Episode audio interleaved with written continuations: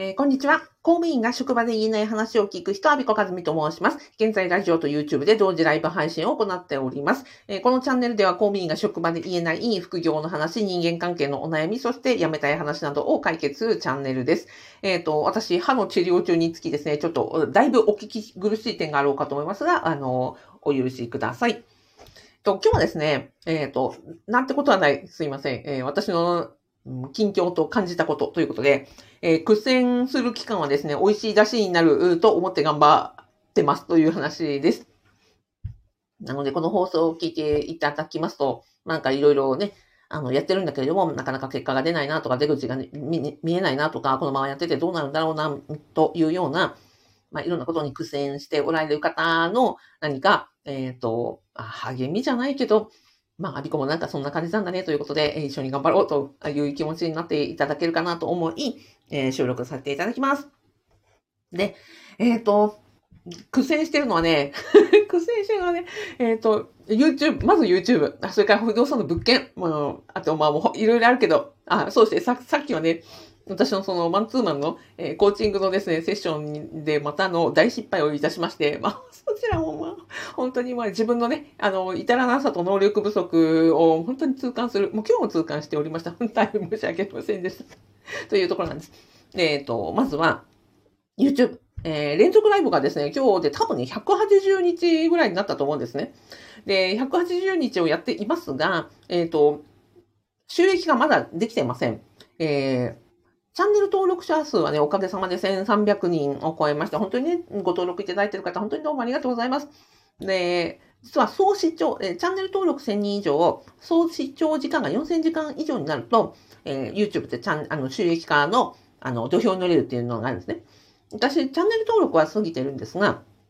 えっ、ー、と、去年の7月に1000人をね、あの、こさ、あの、超えるのを皆さんいただきまして、で、そこから、だから、1、えー、今4月だから、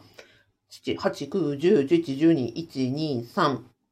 9ヶ月経つんですが、当時980時間だったんです。4000時間を満たさなくちゃいけないのに980時間だったんです。残りだから、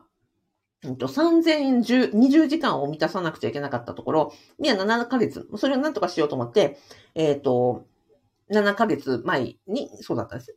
で、これがいかんということで、半年前、えっ、ー、と、10月14日だったと思うんですが、に、えー、毎日、あの、ライブを始めまして。で、今、ちょうど半年経ったところです。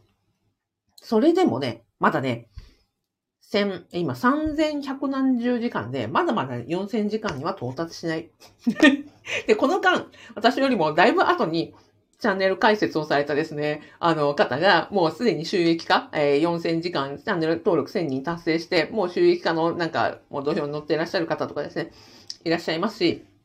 ね、YouTuber の中にはですよ、チャンネル開設から1ヶ月で1万人行きましたとかですよ。あの、もうね、収益化のそのラインになってもう徳の通り超えましたみたいな方ももうたくさんいらっしゃる中で、ね、チャンネル開設したのは私、2000、退職後ですから、2019年に開設をし、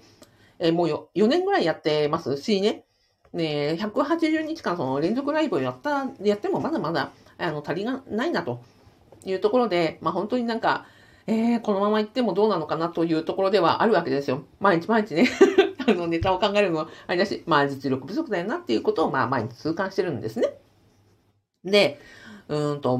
まあこれは YouTube ですよ。で、他も不動産もそうなんですね。不動産も去年の秋に、9月の下旬に物件を買いましたとで、10月にリフォームをしたりとかね、あの、サイトに掲載をして、あの、入居者募集をしたりとか、あの、いろんなところにね、営業でそのチラシを配っていったりとか、まあ、いろんなことを、まあ、私ができる限りのやる、あれこれをやっていますが、えー、半年経ってもですね、今入居者さんが決まらないというところなんですね。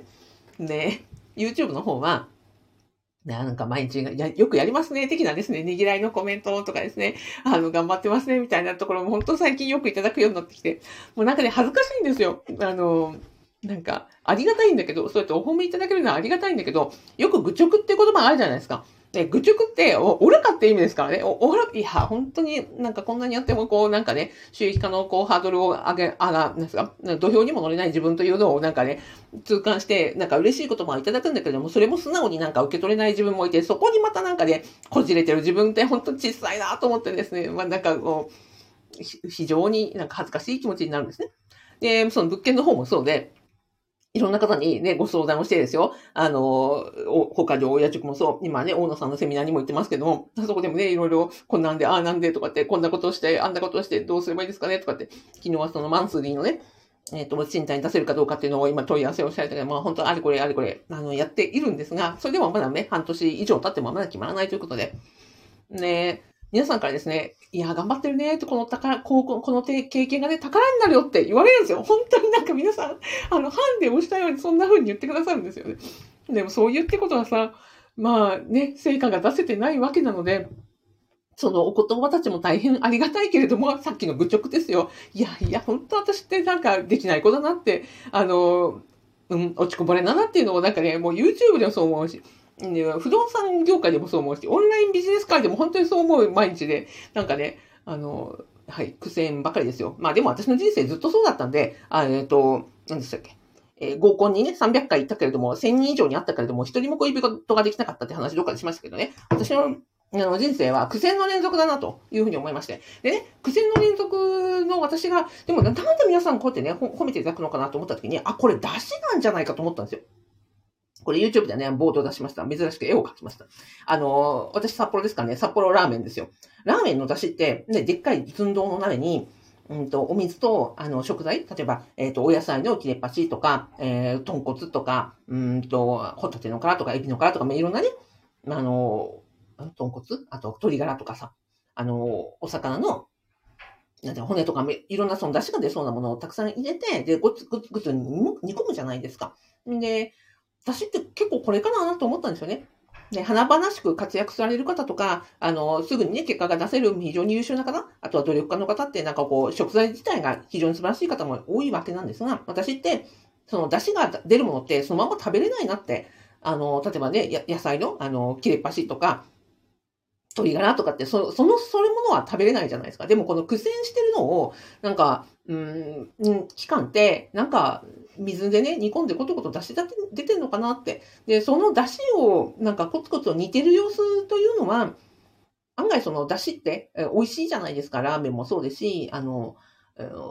なんだっけ、蕎麦とかうどんとかも、出汁の美味しさってね、やっぱりそこは、うんと、食べ物の美味しさにも共通するところで、なんかこの苦戦してる間が長ければ長いほどというか、深ければ深いほど、その人間のね、なんか出しになって、それが魅力になっていくのかなって思って、じゃあまあ私のね、この、え苦戦もですよ、まあ出汁として、まあ人間のですね、あの、美味しさにつながっているのであれば、まあそれでいいかって思うように、さっき思ったっていうところでした。で、これはね、なんで思ったかっていうと、あままた話がちょっと脱線しそうですけど、この間ね、えっ、ー、と、札幌に、まあ、とある、あのオンラインで知り合った方が、新婚さんがご夫婦でいらっしゃったんですね。で、奥様は私、まあ、共通の知り合いが何人かいたので、初めてお会いするんですが、あの奥様は、えー、50代で、えっ、ー、と、初婚で、ご夫婦、新婚さんなんですよ。結婚して2年かな ?2 年、3年目になれるような、えっ、ー、と、50代、えー、のご夫婦で、で、お見合い結婚なんですね。で、女性の方は、えっ、と、結婚相談所に登録して、初めてのお見合いで、その1ヶ月、お見合いから1ヶ月後にその旦那様がプロポーズして、で、ご成婚に至ったっていう方なんですね。で、旦那さんというのは、え、141回のお見合いをしたんだけれども、そこでご成婚にならず、足掛け10年以上結婚相談所に登録して、141回のお見合いで、え、成立せず、142回目のお見合いが今のあの奥様だっていうご夫婦だったんですよ。で、この方々がね、まあ、札幌にいらっしゃって、で、札幌のね、あの、北海道のメンバーが5人でお迎えをして、7人でランチをね、あの、いただく機会があったんですよ。そしたら、あの、ご主人様は、ね、142回目でご成婚なんですよ。奥様は1回目でご成婚なんですよ。で、お二人と会って、どんな風に感じたかっていうと、そのね、実は、その、ご主人様の方が、みんな知らない人だったのに、このランチ会ではこのご主人様、142回目でご成婚のご主人様の方が、この一丁のね、席のなんか主役中心になって、えー、みんな始めたのに、この方がを中心にあのお話が盛り上がったんですよ。で、方や、まあもちろんね、奥様もそ、そういう方だから141回でめげずに142回に挑戦された、この苦戦のプロセス、そこが本当にまさにこのご主人様のなんか、あの人となりとか出し、出しになってる感じがして味わい深い、本当になんかね、あったかい方だったんですよね。で、多分そこに奥様も惹かれて、1ヶ月、えー、出会ってから1ヶ月目の、1ヶ月経つ経ったところのプロポーズでごせあのご結婚決断されたんだなっていうのがすごく伝わってきたんですよね。で、そのことを見たときに、ああ、その、一回でね、せあの、ご成婚決められたと、しかもそのシンデレラストーリーのような、あの、方よりも、実はそういう時に、なんか、えー、その時どうだったんですかとか、141回のね、あの、結婚相談所のご苦労話とかも聞いてると、なんかみんなそこで、その話題を中心に、初めての人同士の話でこう、なんていうのか、穏やかに、あの盛り上がってお話ができたっていうところを見たときにね、あ、この方の本当になんか苦戦のれ、苦戦、えー、苦戦の連続っていうのはお出汁なんだなっていうふうに思って、ここになんか惹かれる、うんと、旨味とか、うん、温かみとか、うん、なんていうんですかね、味わいとか、えー、その方の、あの、お人柄とかにじみ出るものみたいなことがなんか出しに出てるんだなっていうふうに思った時に、あ、なんか私ね、あの、あれこれいっぱいあの結果が出ない人間ですが、まあそれでもそこって出しなのかもしれないと。で、そのお褒めいただくことかというのは、その結果なんじゃなくて、今なんかコツコツ出汁煮込んでるよねってね、出汁を取るときのね、三原則はこれですよ。温め続ける。ね、出汁に取るときに時間かかるじゃないですか。例えば10分で出汁を取れるって言ったら、ね、そう、それって、あの、お出汁ではないので、札幌ラーメンとかだと、ね、具材煮込んで、例えば6時間は煮込むとか、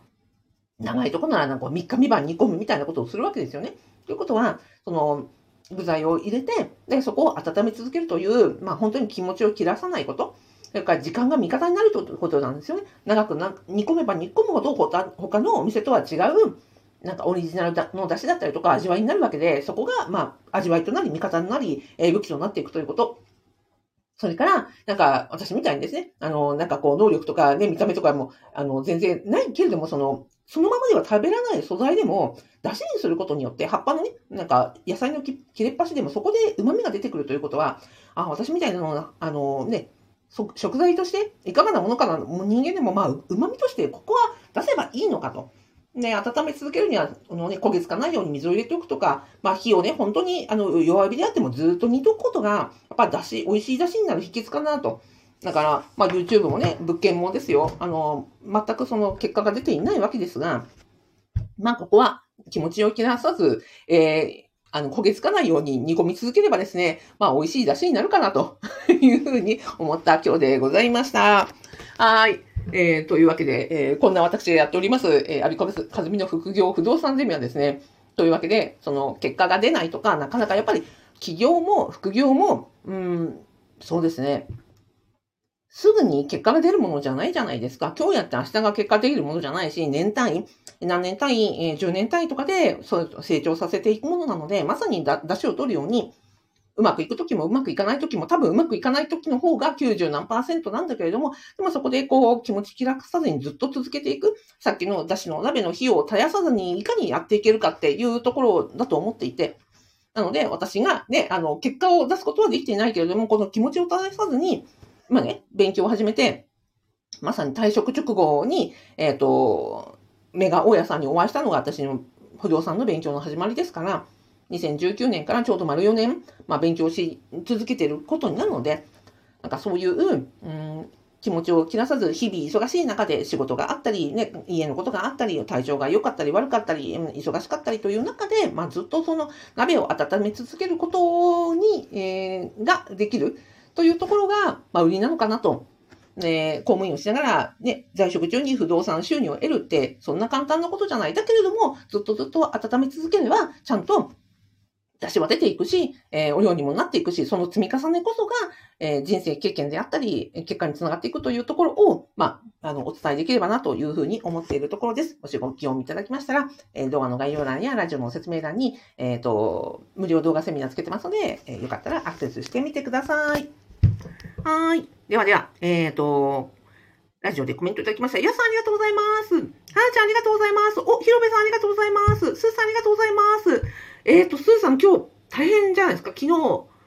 うんと、選挙で、あの、あの地方自治体をお務めの方、えー、選挙対応で、ここ数日大変だったでしょうし、今日はね、休めない日だと思いますので、本当にあの、お体気をつけて、今日なるべくね、早く帰れますように。とは、和田林さん、ありがとうございます。えっ、ー、と、和田博さんは、えっ、ー、と、事務付きというですね、事務代行を、あの、開業されました。で、今回、選挙になんだろう、普通に行く方が初めてだったんじゃないかな。違うかな。えー、ゆかさんありがとうございます。たけさんありがとうございます。えー、ゆかさん、出汁を切らさずに行きたいですね。本当ですよ。はい。じゃあ、出汁を切らさず、ちょっとね、温め続けて、で、へこたれそうな時にはですね、あ、あびこもなんか 今日も、あの、やってるなというところで、あの、出汁を温め続けようというふうに思います。はい。では、では、最後までお聞きいただきありがとうございました。ではでは、あ、最後に、あの、あなたに、えっ、ー、と、いいねと感謝のハートマークをお送りして終わりたいと思います。ではでは、ありがとうございました。お、内田さん。えー、内田ゆうまさん。えー、内向的 IT エンジニアのね、内田ゆうまさん。いつもありがとうございます。お元気ですか？この間、あの、えー、スライドのね、自動作成のあのツイートも拝見しました。いや、すごいですね。なので、あの、内田さん、ユーデミー講師でも超有名でいらっしゃいますし、YouTuber としても超有名でいらっしゃいますが、あの、Twitter もすごい、あれですよ、自動的にスライドを作るツールとかね、あの、プロとしての、あの、知見をツイツイートされてますので、ぜひぜひ、あの、フォローしておくとめちゃくちゃ有益です。あ、元気にしてました。よかった。ありがとうございます。ではでは。